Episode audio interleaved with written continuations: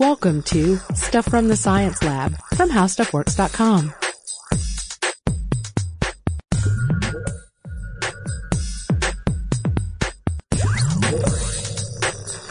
Hey guys, and welcome to the podcast. This is Allison, the science editor at HowStuffWorks.com. And this is Robert Lamb, science writer for HowStuffWorks.com. Today we'll be talking about if you live next door to a grow house, some signs that you might or might not. Yes, of course, so right off the bat, the first thing, uh, what is a grow house? We're of course talking about a marijuana grow house. And this is exactly what it sounds like. It is a marijuana growing operation that has been taken indoors. Because if there's a wall up, then people uh, driving by aren't necessarily going to be able to see all those plants growing. If a helicopter flies over, they're just going to see your roof. You know, anytime you're growing a uh, high-priced illegal crop like this, uh, it's inevitably end up growing indoors. Also, in an indoor environment, uh, these guys can uh, can have more control over exactly what goes into their crop in terms of light, uh, CO2, Nutrients. nutrients, temperature, Whatever the plant needs, It's- essentially. Right. They, they can basically be a uh, like a spaceship for plants. Right. Hey, before we go any farther, of course you guys know that growing pot in the United States and many other places is illegal. So, you'll want to contact authorities if you suspect anything going on in your neighborhood. Right. And we're related not, to a grow house. Yeah, and we're not telling you to go snoop around your neighbors either. Um, for just normal reasons, that's probably not good a good neighborly thing to do. And if you suspect that that somebody in your neighborhood is uh, up to um, some sort of big illegal operation, then obviously you want to turn to the authorities and not go snooping around yourself. Although it is sort of fun to be Scooby Doo. It's it's fun to occasionally. think. Yeah, fun to think, Think about. about Fun to watch those episodes. Just don't enact it in real life. Right. And then, of course, nobody at Stuff Works or Discovery or Robert or I even we're not we're not uh, advocating anything to do with marijuana. So now that we got that out of the way, let's keep going with this uh, grow house stuff. Yeah, because the uh, the science behind uh, grow houses is actually pretty interesting. We have a, a whole article on how grow houses work at uh, howstuffworks.com. There's a huge market for it, for one. I mean, there's a huge marijuana market in the United States. I don't think we're telling you guys anything that you don't know. Um, I came across this one stat. This guy named Jon Gettman over at drugscience.org.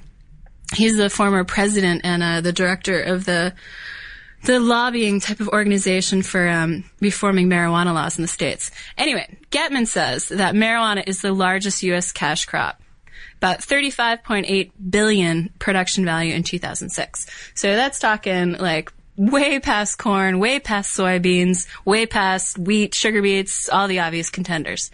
And then, of course, there's you know a lot of people like to uh, like to smoke marijuana. Yeah, you have a built-in uh, market there for it, and just depending on your on the going market rate, just one marijuana plant can produce like a thousand dollars worth. Uh, in, in the form of like a half pound of But we know we're going to get some readers who are going to argue with that and say it's low or it's yeah, higher. I mean it fluctuates. It does. It definitely does fluctuate depending on the quality and all so that sort of stuff. For many people, yeah, that money is irresistible. Um, yeah, no doubt. and uh, and uh, and so these grow houses pop up uh, all over the place, and we're talking And it doesn't even have to be a grow house. right. Actually, It could I mean, be you can a have a, barn, it can be um, a condominium and a high rise. I mean, we encounter these everywhere. and say you don't want to devote your whole home to to uh, the growing Oh, of that's right. marijuana. You can have a little grow cabinet, apparently, that uh, you can buy. I saw one online that was on sale for uh, twenty four hundred dollars, strictly a hydroponic operation, uh, and you have this little cabinet that you grow your pot in, and then you can also have grow or rooms. herbs for cooking. Right, or herbs for cooking, of course, that's what they were after. And grow houses all are all over the place, really. US, Canada, which is uh most of the most of the research we've done. I mean, there are good neighborhoods, there are bad neighborhoods, they're ubiquitous. Yeah, and, and these are some illuminating stats um, here, just to give you an idea of how widespread these are. Um, according to Los Angeles Times, uh, in the um, the Humboldt Humboldt Humboldt County, in of the course. Humboldt County uh, area of California, uh, they estimate that uh, up to a thousand of the seven thousand five hundred homes in the community are grow house operations. Holy cow, that's a Yeah. Now, th- now this is a, an area where marijuana enjoys limited legal protection. A lot of it's grown for medicinal use. Depending if you talk Yeah. to straight, state or federal authorities. Of course. Exactly. And uh, and then according to cannabis culture in Vancouver, Canada, the estimate runs as high as one out of every five homes. So 20% of homes Yeah. are grow operations. That's, that's pretty significant. And then the other interesting factor that uh, that I that I've heard about is uh, we all know that the housing market is a mess. You know, rising foreclosure rates, rental property is really cheap, so it's a buyer's market And and more a growers market. Yeah. it's a growers market. So uh, it's not hard to get property um, that's secluded enough to hide all the you know equipment that you're going to need for a grow operation.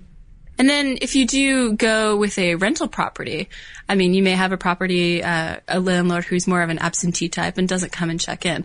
But we were talking about this before, and it seems like the obvious thing to do would be to buy a property.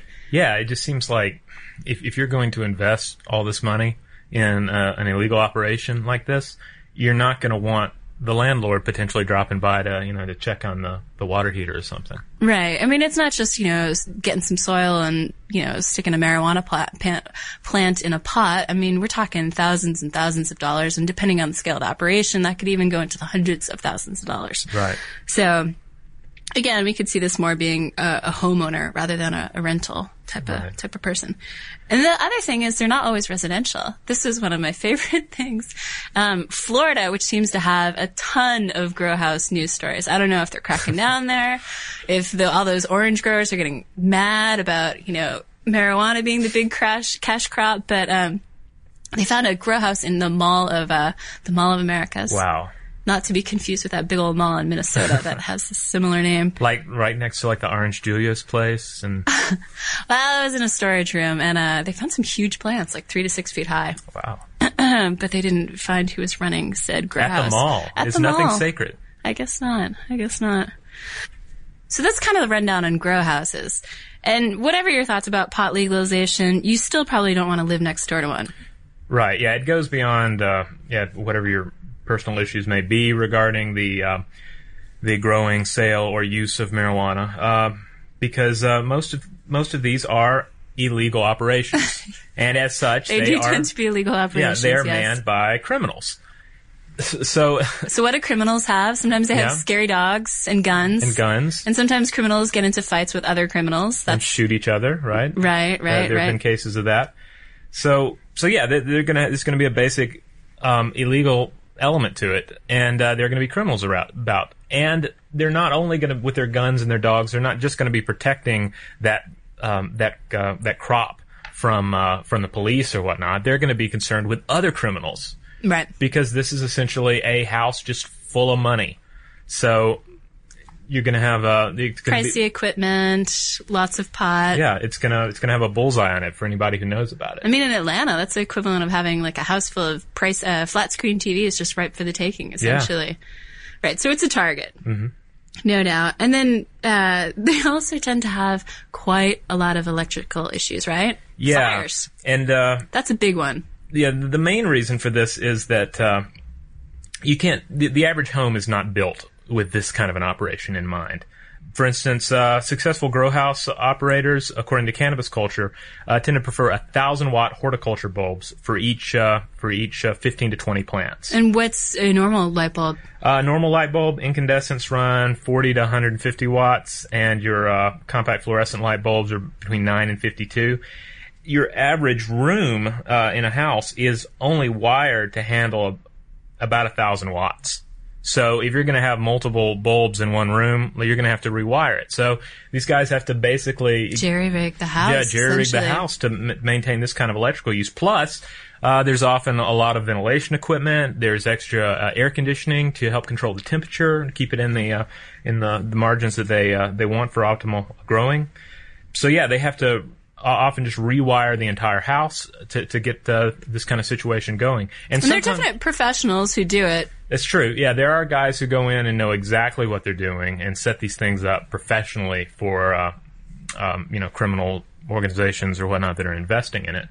But then other guys inevitably are not going to really have a clue. They're going Right. to have as much of a clue about rewiring a house as I do. And you may not care about that house burning down, but you will care about when your whole neighborhood burns down. Right, yeah, because that's uh, an, another side of this. Since they do use so much electricity, and since that sends out, that just raises a red flag for uh, law enforcement and the power companies.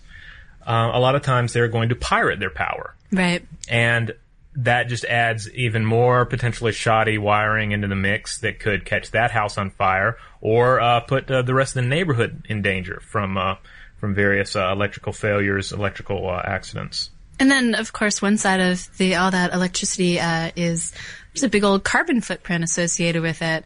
So you may not care about the illeg- illegality of a of a grow house operation, but it's it's pretty um, unfriendly to the environment. Yeah, ironically, it's not very green. No, it's not very green. And then you have all those hazardous chemicals like fungicides and uh, pesticides that may be improperly disposed of and entering the community um, water supply. Right. Uh, I mean, it goes. It's the same as with the electrical aspect of it. Nobody is coming in from the city um, or the the county to uh, to make sure that the grow house is up to code. You know, it's going to be. It's pretty much uh, no holes bar in tor- terms of uh, safety. So let's talk about some signs that you may be, in fact, living next door to one. Okay. Uh, well, I think the the big one, the obvious one, is uh, is the smell.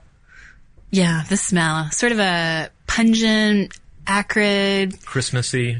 like you're at a music tree. concert type of smell. Yeah. You guys are probably familiar with it if you've ever been outside Yeah. encountered Or or use public transportation. right or been to or been to a rock concert like Mm-hmm. we said. I mean, pot is is definitely out there to be smelled. So, I mean, the smell is is a, is a big one, but growers actually try to counteract it. They'll put in charcoal filters. They'll maintain that whole closed growing environment that we were talking about. And then we've even heard that they'll uh, plant some kind of strong smelling shrubs. Although I don't know what those would be, and that could just be something that the HBO series Weeds made up. It could be. Yeah. But, and then And you have it, your, it seems like it would you'd be hard to completely overpower the, the pot smell of a grow house. Like it would end up Absolutely. smelling like That's a whole lot of marijuana rosemary. And rosemary, you know, and not just lots of rosemary. Definitely. And then you have your stereotypical weird comings and goings, although that's not necessarily going to be the case here. Um, you have stuff like lack of house and yard upkeep. You have kids' toys lying about the, uh, or sitting around the yard, but no kids. Where are yeah, the that, that was an interesting one that uh, we read uh, um, out of uh, Canada. Yeah. Yeah.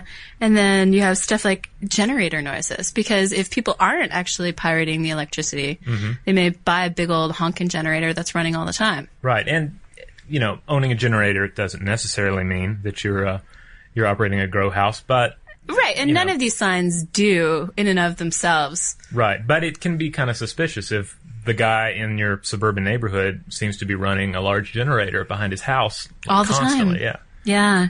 And then you have stuff like condensation on windows. Yeah, now th- yeah, this is an interesting one for colder areas. Right, Um, right. yeah, lots of condensation on the windows, or uh, say you walk out on a, uh, a snowy day, mm-hmm. and uh, you look around, and every house in the in the neighborhood has snow all over the roof and frost, except for that one house Yeah. where it's uh, where it's you know completely uh, black on the top, uh, Yeah. and that could be due to really high uh, levels of heat throughout the house, which are essentially melting all the snow off of it. Yeah, and then you could also have unusual amounts of steam, like Mm-hmm. uh, above and beyond the uh, washer dryer type of steam you're generating from, Right. from Yeah. doing little laundry. like they're basically smokestacks, uh, could be a, a, a sign to worry about. Um, also, uh, did we mention covered windows? No, we haven't mentioned covered windows. Um, that's a. There are actually two sides. One is if you see a house that seems to have the lights on all the time. right. Um, you know, maybe they're just you know con- concerned about tripping over things, but maybe or insomniacs. Yeah, or insomniacs, or maybe they're growing stuff back there. Uh, a lot of places, uh, a lot of these grow houses will cover up the windows, say with uh, you know foil uh, material. Or kind of like plastic wrap too, I think. Yeah, yeah, kind of plastic wrapped as well. So if you see that, uh, that could potentially be a sign that there's uh, some sort of operation going on inside, or it could just mean that they don't like the sunlight, or Are afraid of government reading their thoughts. right, that's a big one. Yeah, definitely. Definitely.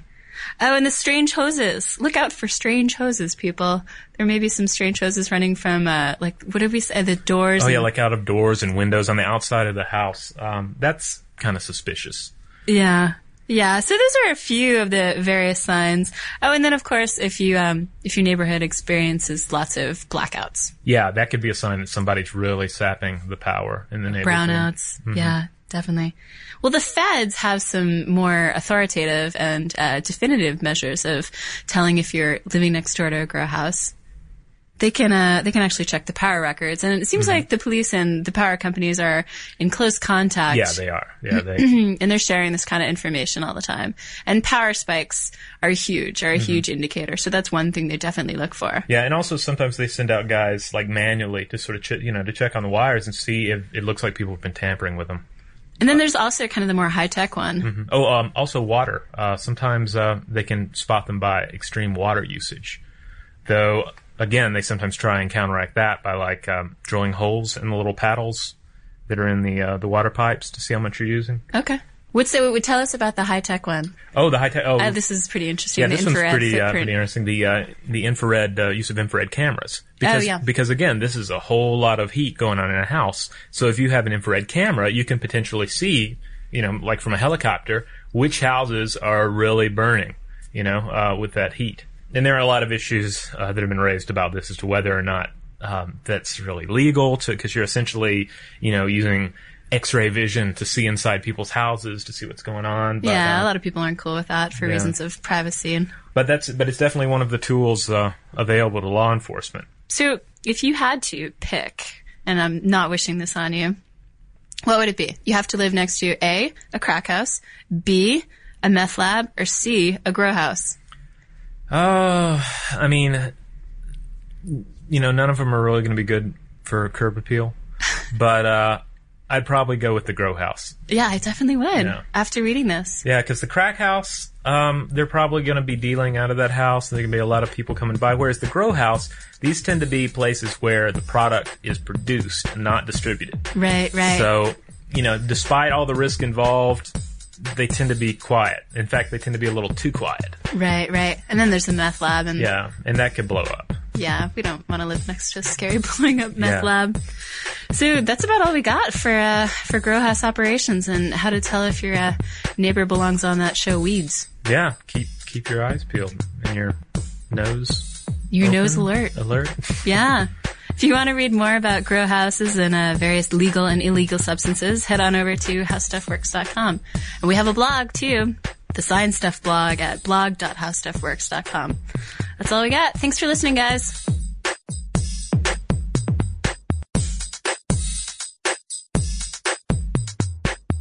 For more on this and thousands of other topics, visit howstuffworks.com. Want more How Stuff Works? Check out our blogs on the howstuffworks.com homepage.